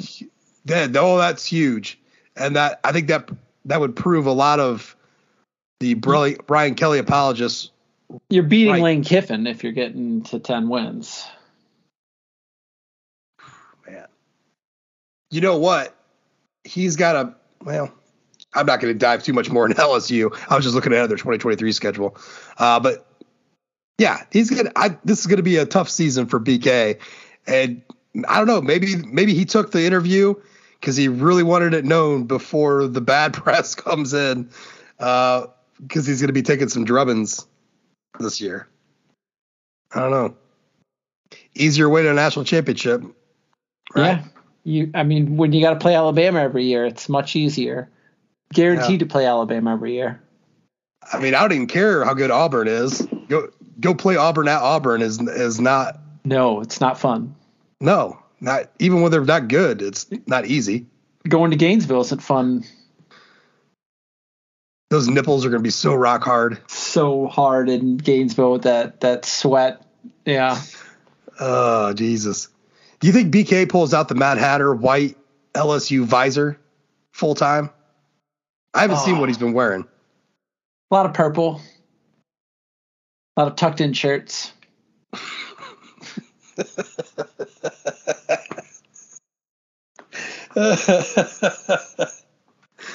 oh shoot. Yeah, I don't know. Jude, what do you think about? I mean, do you think? So you, were happy with Swarbrick not saying anything. At what point is this done? Like honestly, like we're we're we're back on this podcast, and I'm I'm someone who's like I don't fucking care anymore. We said that two podcasts ago, and here I am talking about it mainly because it's fun because it's just so BK to talk about not working hard. Jude is the the chairman of the let's stop talking let's stop giving Right. oxygen So, to the BK well, so when did when does this stop? Stop for everyone or I mean, mostly the majority? Yeah, for the majority, yeah. Like, is it does it not matter? Does like is this season as if LSU's on their way to seven losses, as Brendan and uh, is proclaiming? Is that just going to be like party time for for ND? I, I think it fans? stops. Honestly, I think it stops when he dies. I, and this is such a morbid. This is such a morbid thing to say, but like Brian Kelly apparently cannot stop talking about uh, Notre Dame, and it's it's kind of embarrassing. I think BK should say, "Look, you know, that was that's that's that's your old girlfriend. Like, Why don't we focus on the new the new uh, the new Tesla X that we get to drive around? I hope I hope those recruits don't live more than 150 miles away. 'Cause that round triple will tax out the battery. Look, I, I, look, you know, you spend that many years with a program, you're going to always get asked about it. Um, look, does, do I think that he could have a good relationship with Notre Dame after he retires? Yeah, I mean, look, hell, they people love seeing Gerry Faust on campus, and I mean, he's a he's a great but guy. they- He's but just terrible. He didn't, wanted he to didn't leave. leave Notre Dame. They wanted. They asked him to leave. right? I understand. Put the dogs on this porch. Yeah. So I mean, we're not, but we're not asking.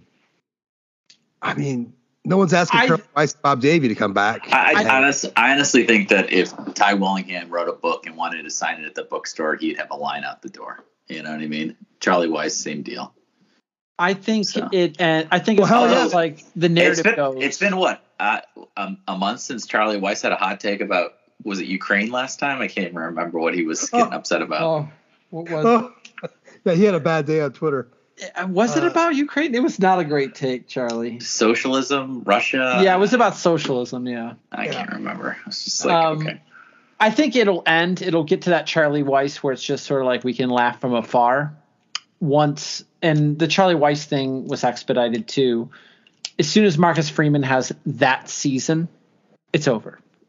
Like Brian Kelly's out of our mouth because we've we, we in order to move on, we need Marcus Freeman to coach a Yeah, successful season. That's that's that is a little bit of a problem, right? Which is we need no Marcus Freeman to have a better season than Brian Kelly, I not mean, only like- in 2022, but pretty much every year. so Yeah. What I mean, what if? I mean, what if Notre Dame beats Ohio State right away in Columbus? it's over. Brian that- Kelly's over. Then it's over, over and done with. Yep. Then then we can officially say we- no, like, because I think Then we can officially still- say that BK was the problem in the big games. yeah. I, I I think. Well, first of all, William Hill says Notre Notre Dame is a ten and a half point underdog in uh, the Ohio State Yeah. game. So, I saw Yeah. that. I saw that. um, It's a but lot. also, yeah. So that that would be a huge win, obviously. Um, and but no, it wouldn't it wouldn't stop the BK stuff because people would tune in in the LSU games to watch BK lose. You know. Yeah, but And- that that's more like that's more like Schadenfreude. That's not the obsession, right? It's pretty obsessive to watch an LSU game that you have no stake in. I mean, I watch LSU games on the reg. Um, I'm talking about the person that wasn't watching oh, college yeah, football outside of Notre Dame and is now suddenly tuning into LSU and Southern Mm. Because they want to because they heard Brian Kelly's team is struggling in the second quarter against a historically black college and university. I mean, I'll, I'll I'll tell you what. I'll tune in. if, if that game's Yeah, close but to the third quarter, I am not gonna Well, not of course, but we're, that. we're college football fans, right? we tune into everything. Like, how many times have you guys seen me be like, I can't believe this freaking Sam Houston State game has gotten out of control? Like, because this is like, because I'll have four screens going at once, and like three of the games will be kind of like, two will be like ho hum, one will be like a blowout, but I don't have a, ba- a good backup for it, and one of them will just be bonkers crazy, and it's usually the like the FCS games, especially in the playoffs. You know? Yeah, when uh, when Florida State last year was uh, what FCS team did they lose to? last Yeah. Jacksonville State, right? Yeah, Jacksonville State. Uh, propping up HBCU. Uh, did, they, my. did they struggle the year before too um, against an FCS opponent? They ended up coming back and like blowing them out. Uh, I think it was Jacksonville State as well. Samford. Samford. Was it Samford? Samford, yeah, Samford. Was, Samford uh, was the Florida State game. Yeah, yeah. That was Is that- fun. Isn't Samford that was al- Samford was also the team that gave Florida a hard time, and then they were dancing in the locker room afterwards, and everyone was like, "You're dancing because you beat us. You gave up 62 points to an FCS team and beat them by 14." Yeah, I was locked. Boy, into, I was, locked into the end of that Samford game. Oh yeah, dude. That. Whew. Yeah, that was a. that was a big one. Well, hell yeah, they should dance. I I kind of I I don't know. I kind of get pissed off at, at fans or have that mentality. Like they were out there playing it and they almost died, and now you, you're not dead. You're alive. So hell yeah, you dance. You dance. You can dance if you I- want to. You I can mean, leave your what- friends behind. I mean, Let people have fun for God's sakes. Let them have their fun. But what, Jude? I have a question for you. What sure. if your friends don't dance? Oops. Are they are they friends of yours? leave those you know, friends may, behind. Maybe, oh, okay. maybe Florida maybe Florida was just thinking about you know the time they lost to Georgia Southern, and Georgia Southern didn't throw a pass. Yeah. so they didn't have to deal with that embarrassment again. Can you imagine Notre Dame losing to an FCS school that only ran the option, never once threw the ball? I can't imagine never Notre once. Dame losing to a team that ran the option and didn't throw the ball. Can't imagine. Never can imagine. Hey, our next guest is Evan Sharpley from the 2007. uh, they threw a pass that game. I bet like three. I had to look at. I, I bet three. Busy, busy. Uh, everybody's busy googling it. Uh, I would say, should I? I should I appease all the other people that are still hating me about? Yeah, they threw. They threw eight passes in that game. Oh my god, that's run and shoot. It was a air raid. Yeah, no kidding. Mouse Davis must have been on that sideline for Mike Leach. Well, I they had a passing touchdown. They had a 25 yard passing touchdown. I guarantee you, I'm the only college football podcaster that brings up Mouse Davis like three times a year. Because peeing your pants is cool. it might be. oh shit! I don't know. and guess and spring ball is still going on swimmingly. Uh, the the beat is just eating up all these assistant coach interviews. They're just yeah. loving life. So he's staying today. There's a little mutual admiration society that's going on with Al Golden and Al Washington. Huh? Yeah, the two L's. Um, we didn't even mention that Notre Dame's got a new football player. Yeah, Chris Smith. Shit, we did not mention that. I talked to uh, Philly G about it because uh, you know he he's locked into the whole uh, Ivy League and um, Ivy and Patriot over there. Ivy and Patriot over there. He said he's a good player, like legitimately Legit. knew who he was and said he's a good player. So yeah, I think it's funny that so uh, here's a guy here's a guy who was at the transfer portal and committed to to go row a boat in Minnesota, and then changed his mind for something. Yeah, the Owls like him. He's sub 200 or sub 200. well, he's sub right, 200. He's right around 300. He's, yeah, he's, uh, right, he's, right, around 300. 292 or something like that. Yeah, Balis, Balis can get that extra. I, I saw him listed as three. I saw him listed as 300 in some places. Get him some prepared food and in the Balis system. and you can put on so, yeah. So yeah, brand new player, Chris Smith, defensive tackle. Obviously, the loss of Aiden Canada is, uh, you know, that's why we're that's why we're adding Chris Smith. That's that's good. That's being proactive on your on your roster. Younger guys aren't ready. Okay, that's what the transfer portal's for. They did it. I have no idea why it's not being done for wide receiver at any point yet. Uh, but I think we're all still. Maybe Lou Holtz is coming back to do open tryouts for wide receiver positions. I uh, I did. I, in the pod, Jude was like, I, I don't understand why these guys last week, these guys that I saw, Notre Dame's not even pursuing them. And every time I see a name pop up, like the Alabama wide receiver, um, Agiye Hall, uh, entered the transfer portal, and it's like, oh, whoa, hold up, wait a minute, he's suspended. yeah. Yeah, that's not a. There, there, was another one, Brendan. You bring him up, but there's a, there's another kid too. From well, somewhere. the Demas kid out of Texas A&M is yeah, also Demas, suspended, yeah. and that's not yeah. that is not a great situation. Uh, he will not be playing football next year. No, um, but as I'm saying, I saw you see an exciting name, like you said. You're like, oh, and you're like, oh. I mean, yeah. I remember Demas at like the opening, just like lit it up. Yeah, I remember. I mean, he was a he Notre, Notre Dame had a scholarship offer out to him. He was a guy they recruited, so um, yeah, that's unfortunate. Yeah, Demas has got multiple women uh, who is accusing him of assault over a period of time, so he is not going to be playing football. Um, unless he goes well, and plays for Oklahoma, who uh, has no scruples in having. Yeah. Uh, so you know, someone will have no scruples. Yeah. They'll, yeah. Um, Kansas City Chiefs can have him. So uh, shit was oh so I think my dream of the T formation is going to happen.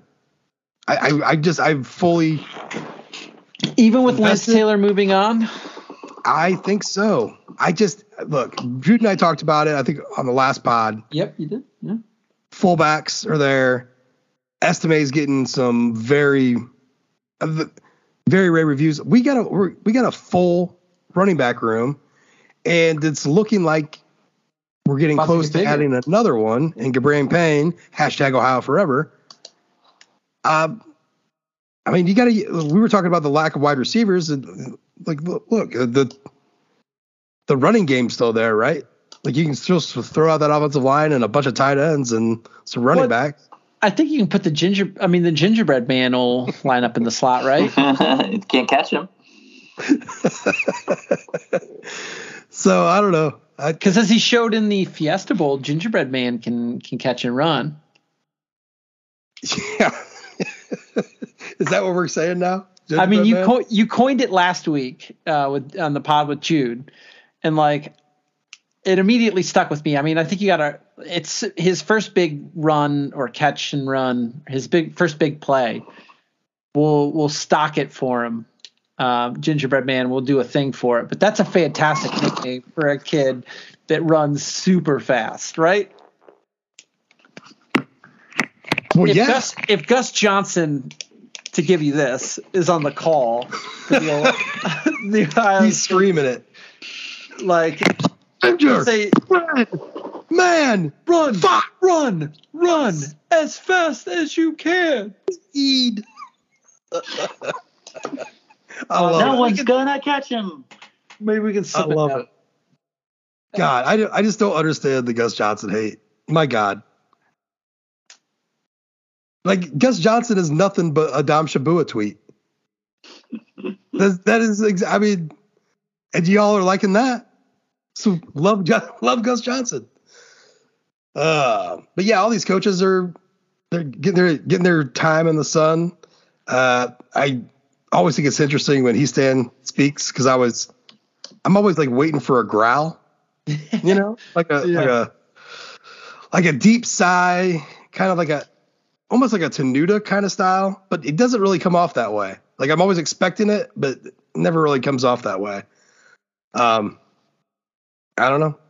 Like Notre Dame's get a lot. Like uh, Fortuna had uh, Cornette on uh, the Shamrock Pod, and he mentioned it, and I think this is becoming a, a bigger, bigger issue. And I don't know if we've highlighted it enough, but so Freeman's, you know, having a Zoom meeting with Notre Dame former Notre Dame football players like weekly, and Cornette said it perfectly. It's not just the Tim Browns of the world. It's like who played there, like the other, you know, the brothers you forget, your people forget about. Bobby Brown. So when when they were saying that they need to get get the alum, you know, the old players back in it, at first I kind of scratched my head and like thinking, man, we've we've had quite a few guys come back. You know, you see them on the sidelines hanging out and all that. But there seemed to be a, a, a real like class problem, if you will, of like who was going to be allowed. You know what I mean? Like someone that was, you know, had a half good season in 1997 really wasn't a guy on the priority list. Now he seems like he's just as much a priority as as Jaylon Smith coming back. You know what I mean? Like that that seems to be a that seems to be like imp, impacting everybody. Like as far as like how they're how they're viewing Freeman and how Freeman is is relating to to that aspect of it, which is a nice thing you hear. Like I, I guess I, I didn't know how much of a problem that was until BK left, and then hearing about hearing about all that, like oh okay. I mean, is that that interest you guys at all? Yeah. I mean, I imagine it especially uh, interests Jude, right? Why is that? because it's a lot of the guys they're going to be bringing in just of that age are going to be sort of your classmates. When's Joey Getherall coming back? Yeah, when's uh, the where's what about Jerome Sapp? Right, when's he coming back in? God, do we talk about the Kyle Hamilton take? No, no, we can't do that. we absolutely can talk about that. I mean, Schrags had him going 11 to the Washington Commanders, and I was like, Oh, Schrags, because he had Kenny Pickett at six, and I was like, oh, No. this is There- gross. I saw a mock two days ago that had him at 18 to Philly. Jesus.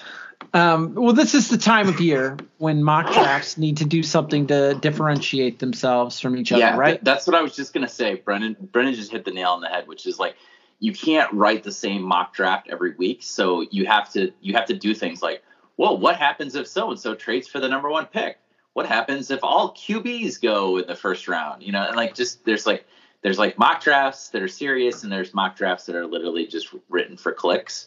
And because sub because the boss says you have to have a mock draft every Wednesday or whatever, and so when you say Kyle Hamilton's going 18 to the Eagles, you're you're you don't actually believe that.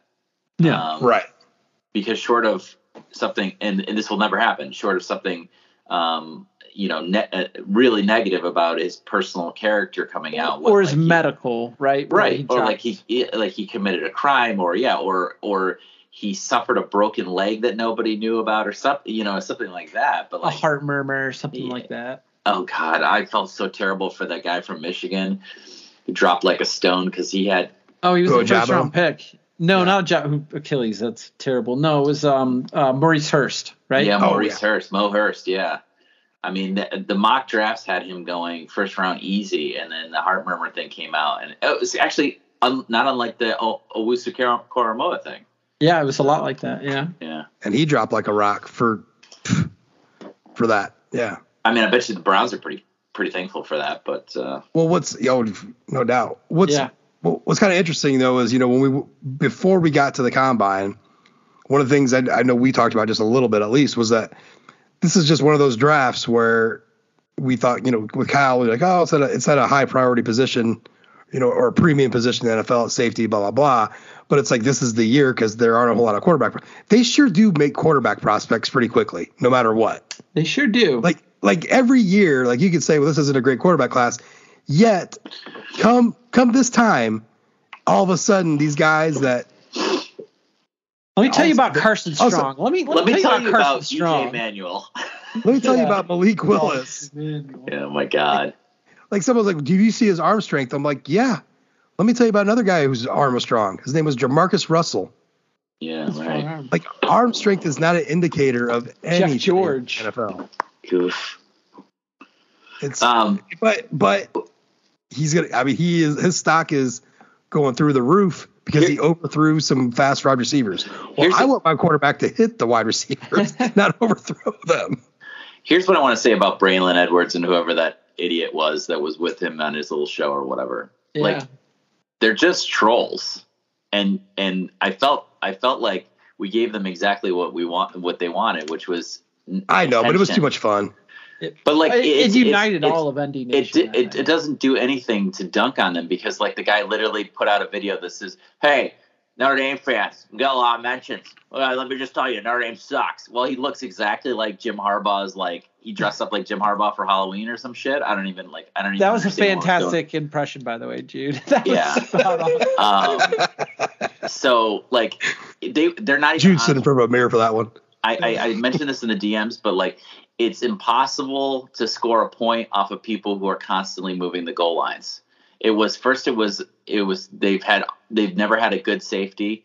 They've never had a recent good safety. And so everyone mentioned Harrison Smith. Oh, well Harrison Smith went 29 overall, so how good was he really? Like um well he was a six-time pro bowler. Well, Tom Brady was a six-time has more than six Pro Bowls. Like, um, I thought we were talking about recent guys. So it's just like it, they're just they're trolls. They they weren't honest. They weren't honest in their arguments. They weren't willing to concede any points. They just they just wanted to hate on Notre Dame, and, and congratulations, they did it. And you know what? The one thing I agreed with was if the Detroit Lions get Kyle Hamilton at 32, that is an absolute steal.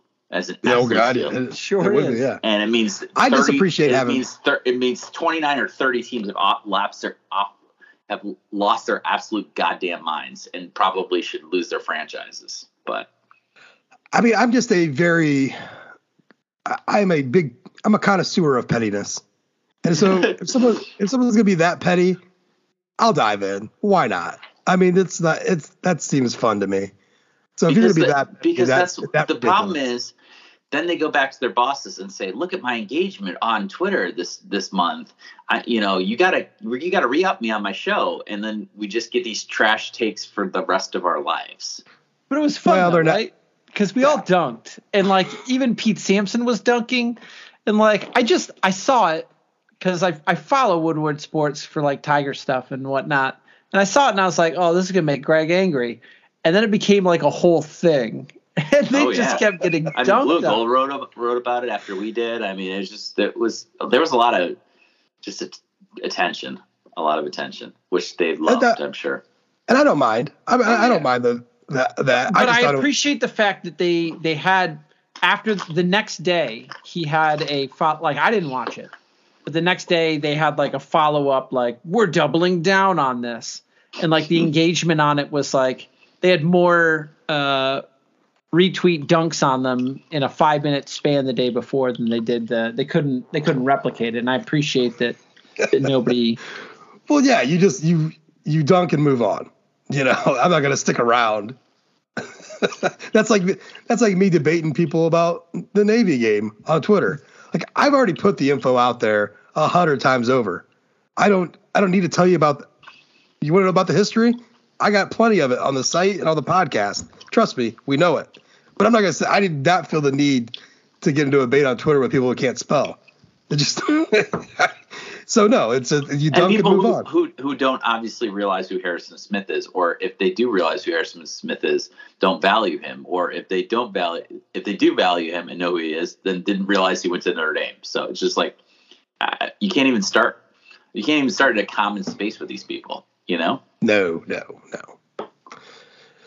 Oh shit. All right let's wrap it up. I think that I don't know. Maybe we didn't get any points across today. I hope we did. um, I mean, I guess my whole general point was, I mean, let's let's be better online. let's be better online. Um, so let's wrap this up. Jude, you got anything left in the tank?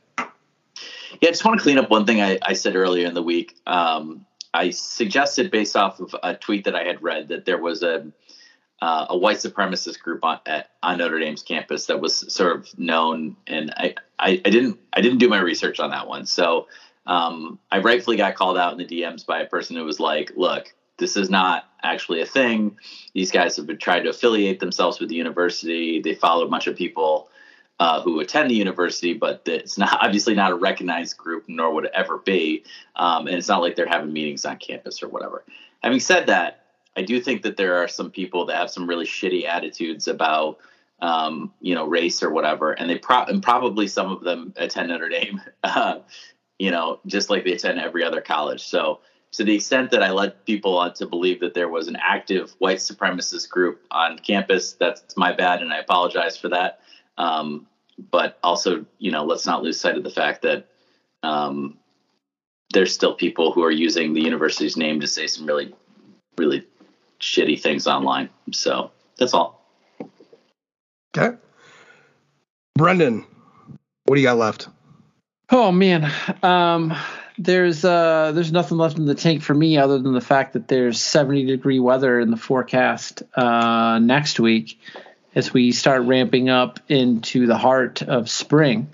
Uh, fall spring's gone. We're now into real spring, and uh, spring practices are, are, rolling on in the spring game. Are, are we going to do a meetup or anything for the spring game? I'm. I, I think I'm taking the whole crew down because you're buying you, the shirt, right? I can get you into the uh, Irish Player Club uh, tailgate if you want me to.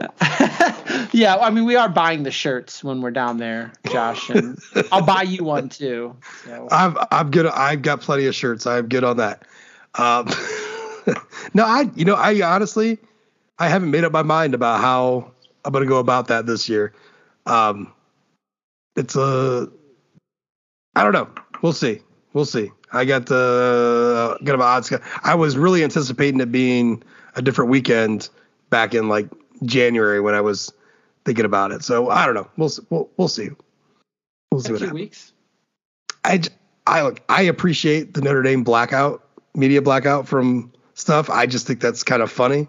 And I know it frustrates all fans to hell. I know Greg's super frustrated about about it, but and obviously the media members are frustrated about that. Although they're getting the, all their meaty uh, interviews, I just think it's kind of funny because again, spring is just it's so important for everybody that is practicing and for nobody outside of it. And so I'm just glad that these the terrible takes have not took off yet. Now I imagine the spring game will will provide some some great offseason banner about whose stock is up and down. Uh, but as of right now, we're you know halfway through spring pra- through spring practice, and there's there's nothing. There's a little bit of Audric Estime love. There's almost nothing about the quarterbacks in the so-called quarterback uh, competition. I, th- I just I think that's great. It's just it's so much noise for no reason at all, uh, and so I'm appreciative of that. Um, so, anyways, uh, we will be back next week with something. I mean, I'm sure maybe something will get dropped online. Um, but yeah, I just I want to reiterate to everybody, just like calm down out there online. calm down. You know, don't assume things. You calm and, down. You know, and, and I mean, and don't don't treat things like the end of the world either. I mean, this is for all parties. I mean, and again, it, the expanded playoff is coming. Nothing's going to matter. we can start scheduling Indiana State, uh, Bethune Cookman, and fucking whatever. It's not going to make a difference. So if you're worried about that, about the stature and all that, none of it's going to matter.